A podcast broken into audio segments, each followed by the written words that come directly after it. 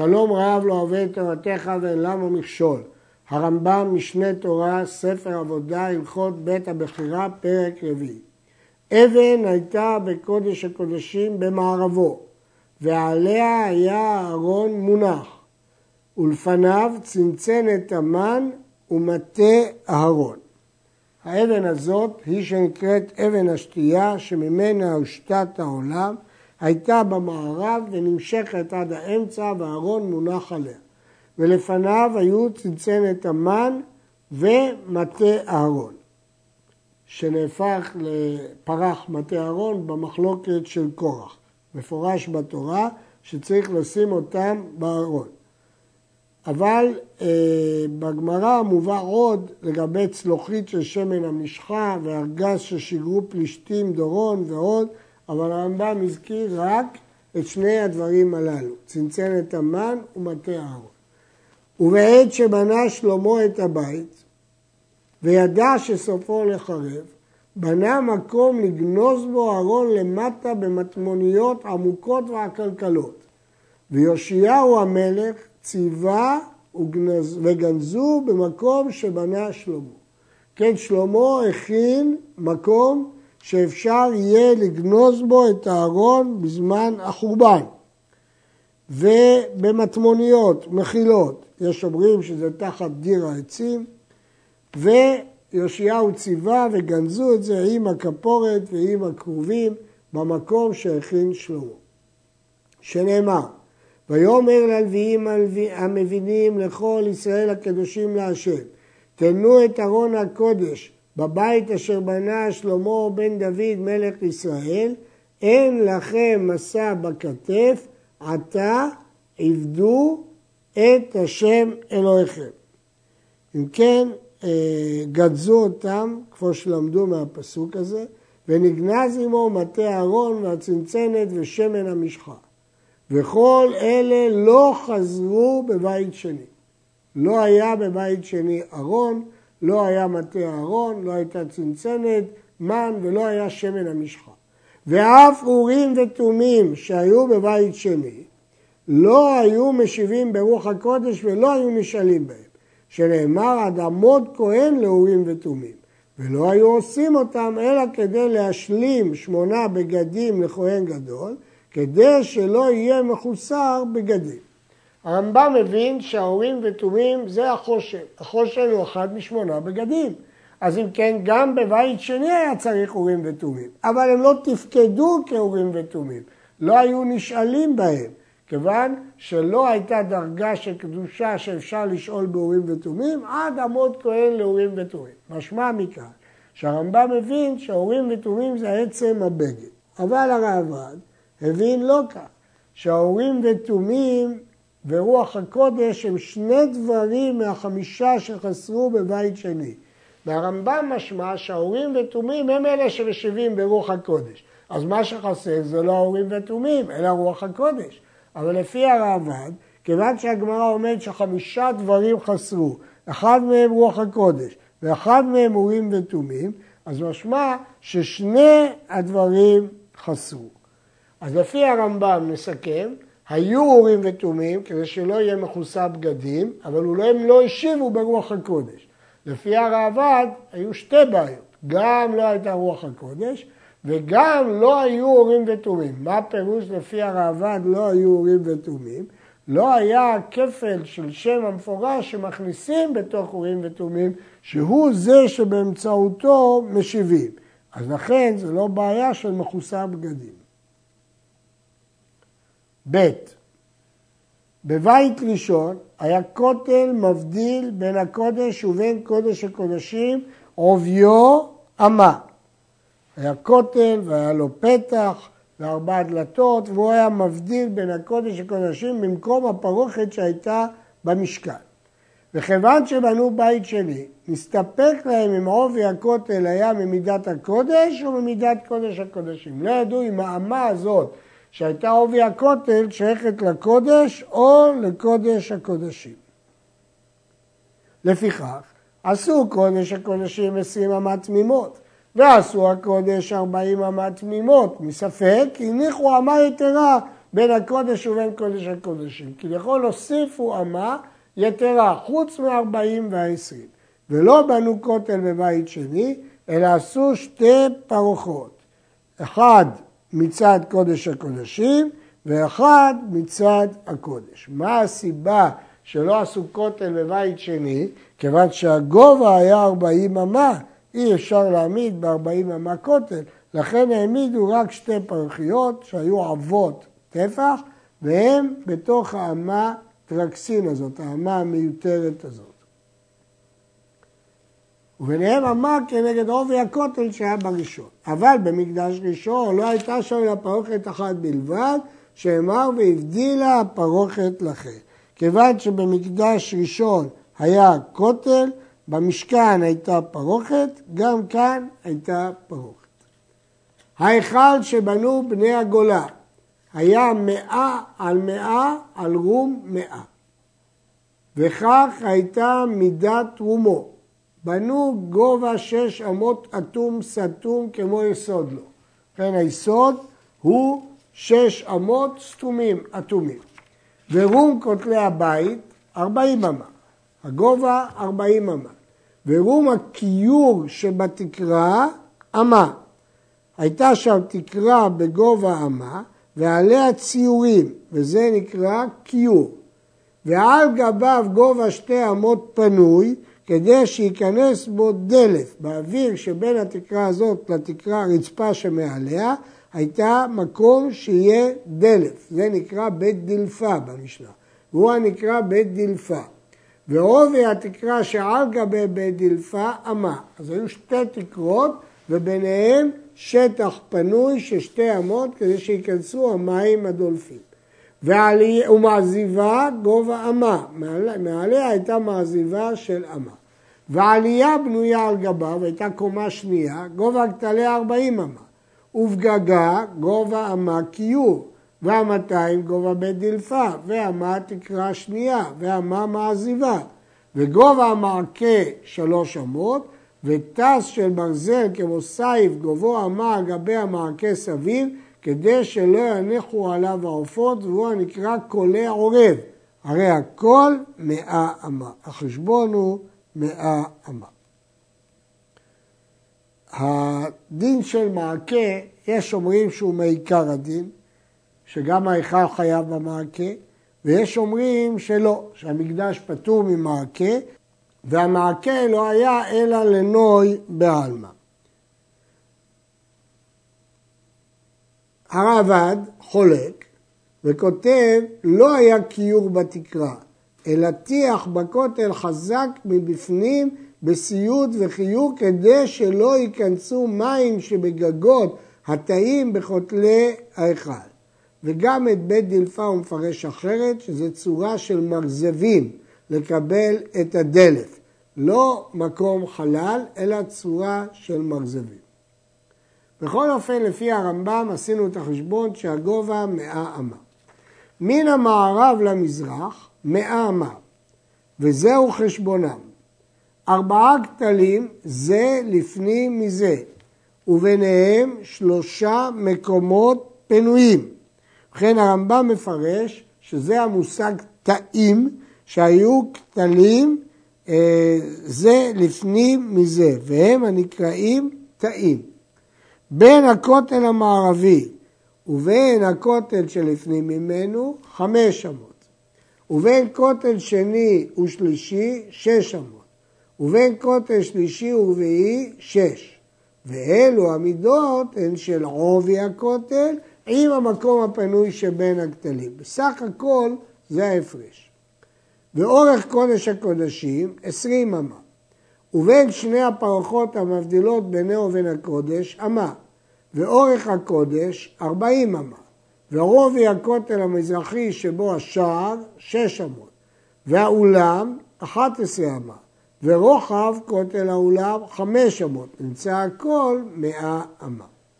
מן הצפון לדרום מאה אמה, רובי כותל האולם חמש אמות, ומכותל האולם עד כותל הקודש עשר אמות, וכותלי הקודש שישה כתלים זה לפנים מזה, וביניהם חמישה מקומות פנויים, בין כותל החיצון ובין השני חמש אמות, ובין שני ושלישי שלוש אמות, ובין שלישי ורביעי חמש אמות, ובין רביעי וחמישי שש, ובין חמישי וכותל הפנימי שש, נמצא הכל ארבעים אמה מצד זה, וארבעים אמה מצד זה כנגדו, ורוחב הבית מבפנים עשרים, הרי מאה אמה. זאת אומרת, שלפי הרמב"ם, הרוחב של קודש וקודש הקודשים של כל ההיכל היה עשרים, אבל היו עוד שמונים אמה מסביב, ארבעים אמה מכאן וארבעים אמה מכאן שחולקו לתאים. זאת אה, דעת הרמב"ם. ברור מהרמב"ם שכתב מהכותל לאולם, שלאולם היו שלוש מחיצות, במזרח ובצפון ובדרום. אבל דעת הרייבד שלא היו בכלל כתלים לאולם, אלא רק הכותל המזרחי, וכך נראית גם דעת רש"י.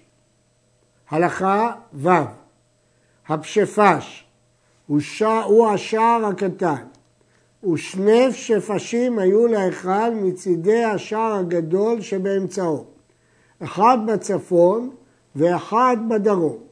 ובכן הפשפש הזה היה מין שער קטן בצד השער הגדול, שבדרום לא נכנס בו אדם מעולם, ועליו הוא מפורש על ידי יחזקאל, השער הזה סגור יהיה לא ייפתח, ואיש לא יבוא בו, כי השם אלוהי ישראל בא בו והיה סגור.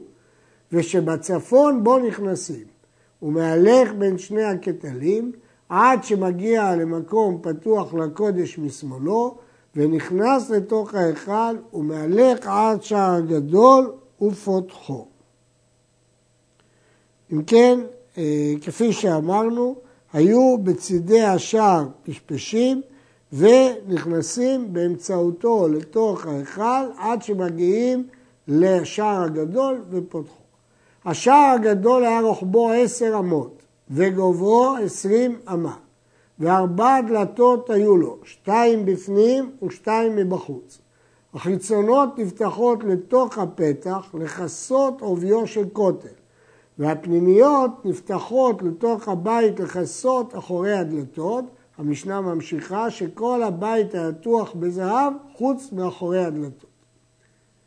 פתחו של אולם היה גבוה ארבעים אמה ורוחב עשרים ולא היו לו שערים וחמש מלטראות של מילה, ובכן באולם לא היו שערים, הוא היה מאוד מאוד גבוה, לא היו לו דלתות, אבל הייתה לו פרוכת. מלטראות זה קורות מפותחות בציורים. מילה הוא שם של אילן, שצומחים עליו עפצים. האילן הזה, המלטראות הללו, היו חמש. התחתונה עודפת על הפתח אמה מזה ואמה מזה, וכל אחת מחמישתן עודפת עד שלמטה ממנה אמה מזה ואמה מזה, נמצאת העליונה שלושים אמה. ונדבך של אבנים היה בין כל אחת ואחת, וזוהי צורת המלטראות, הרמב"ם מצייר אותה. כן, המלטרה היא קורה מקושטת, שעליה היה נדבק אבנים, עוד קורה יותר רחבה מקושטת, עוד שורת אבנים ועוד קורה יותר רחבה מקושטת. וזוהי צורת ההיכל לפי מידת אורכו ורוחבו. לכן הרמב"ם צייר בכתב יד את צורת ההיכל ושרטט את כל מה שאמרנו קודם בהלכות, זה מופיע בספרים המדויקים. ההיכל היה בניינו רחב מלפניו וצר מאחוריו כמו ארי. לפי מה שהרמב"ם פירש בפרק ה', יוצא באמת שההיכל הוא אה, צר מצד אחד מאחוריו ורחב מלפניו, ובזה הוא דומה לארי. עכשיו יש להקשות. הרי הרמב"ם כתב בהלכה ה' שההיכל היה מאה על מאה, ועשה לנו את החשבון, אז הוא מרובע. אז כיצד אפשר להגיד שהוא צר מאחוריו ורחב לפניו? צריך להגיד שעובי הכותל המערבי הייתה צרה קצת, והיא הייתה דבר מועט ולכן היא לא נחשבת. אבל לפי הראב"ד, שלא היה לכותל האולם מצד צפון, לא היה כותל האולם בכלל, לא מצד צפון ולא מצד דרום, רק במזרח כנגד האולם, אז אולי זה נראה לארי, וכן דעת הראש. ויציעים היו מוקפים לבית, היו מרפסות בולטות מן הקיר, כמו מרפסות מסביב. ויציעים היו מוקפים לבית כולו מסביב חוץ לכותל המסיבה. היציע התחתונה חמש ורובד על גבה שש, והיציע האמצעית שש ורובד על גבה שבע, והעליונה שבע. שנאמר, כפי שכתוב בפסוק, היציע התחתונה חמש מאמה וגומר. וכן היו השלוש יציאים מקיפים לבית משלוש רוחותיו, מרפסות שמקיפות משלושה צדדים. וכן סביב לכותלי האולם מלמטה עד למעלה כך היו. אמה אחת חלק ורובד שלוש אמות, ואמה חלק ורובד שלוש אמות עד למעלה נמצאו הרובדים מקיפים לכתלים. רוחב כל רובד שלוש אמות, ובין כל רובד ורובד אמה, ורובד העליון היה רוחבו ארבע אמות. אם כן, הרבדים זה בניין בולט לנוי שיוצא מהכותל. אלה הם הרבדים. כל אלו המקומות הפנויים שבין הכתלים הם הנקראים תאים. נמצאו התאים המוקפים למקדש, חמש מן הצפון וחמש מן הדרום ושלוש מן המערב. ושלוש דיוטות היו, דיוטה על גבי דיוטה. נמצאו חמישה עשר תאים בדרום, חמישה על גבי חמישה וחמישה על גביהם, כן בצפון חמישה עשר ושמונה תאים היו במערב, שלושה על גבי שלושה ושניים על גביהם, בדיוטה אחת, הכל שמונה ושלושים תאים. כן, מה הם התאים? התאים הם חדרים קטנים. איך הם חדרים קטנים? אמרנו שהיה שטח חלל פנוי בין הכתלים המקיפים את הקודש ואת קודש הקודשים, וחולקו אותם לשלוש קומות, בכל אחד היה תא. שלושה פתחים היו לכל אחד ואחד מן התאים, אחד לתא מן הימין, אחד לתא מן השמאל ואחד לתא שעל גביו. ובכן, מזרחית, צפונית, בתא שבדיוט האמצעית היו חמישה פתחים. אחד לתא מימין, אחד לתא שעל גביו, ואחד למסיבה, ואחד לתא שיש בו הפשיפש, ואחד לאחד. ומסיבה הייתה עולה מקרן מזרחית צפונית, מסיבה מין כבש משופר. הייתה עולה מקרן מזרחית צפונית לקרן צפונית מערבית, שבה היו עולים לגגות אתרים. שיטת העלייה הייתה כבש שמשתפע והולך בסיבוב. היה עולה במסיבה ופניו למערב. הלך את כל פני הצפון עד שהוא מגיע למערב. הגיע למערב, הפך פניו לדרום. הלך את פני כל המערב עד שהוא מגיע לדרום. הגיע לדרום, הפך פניו למזרח, והיה מלך בדרום עד שהוא מגיע לפתחה של עלייה, שפתחה של עלייה פתוח לדרום. זאת אומרת, היה מין שיפוע, כבש כזה שעל ידו היו מטפסים ועולים, כמו כבש המזבח. אבל רש"י פירש שהיו בניין אבנים מגולגלות ומסובבות כמו עמוד, דהיינו כמו גרם מדרגות עגול שמטפסים בו. אבל לפי הרמב"ם זה שיפוע שהוא מסתובב ועולה בהדרגה. ובפתחה של עלייה היו שתי כלונסאות של ארז, שבהן עולים לגגה של עלייה. וראשי וסיפיסין, סימנים, היו מבדילים בעלייה בין גג הקודש לגג קודש הקודשים. היה סימן להבדיל פספסים כדי שיזהרו בקדושה. ולולים היו פתוחים בעלייה לבית קודש הקודשים, שבהם משלשלים את האומנים בתיבות, כדי שלא יזונו את עיניהם מבית קודש הקודשים. למרות שמראה אין בו משום מעילה, בכל זאת עשו מעלה בבית קודשי הקודשים. ופעם אחת בשנה, מפסח לפסח, מלבנים את ההיכל. היו מלבנים אותו פעם אחת בשנה, את המזבח היו מלבנים בפסח ובחג, אבל את ההיכל רק בפסח. מדוע היו מלבנים בפסח?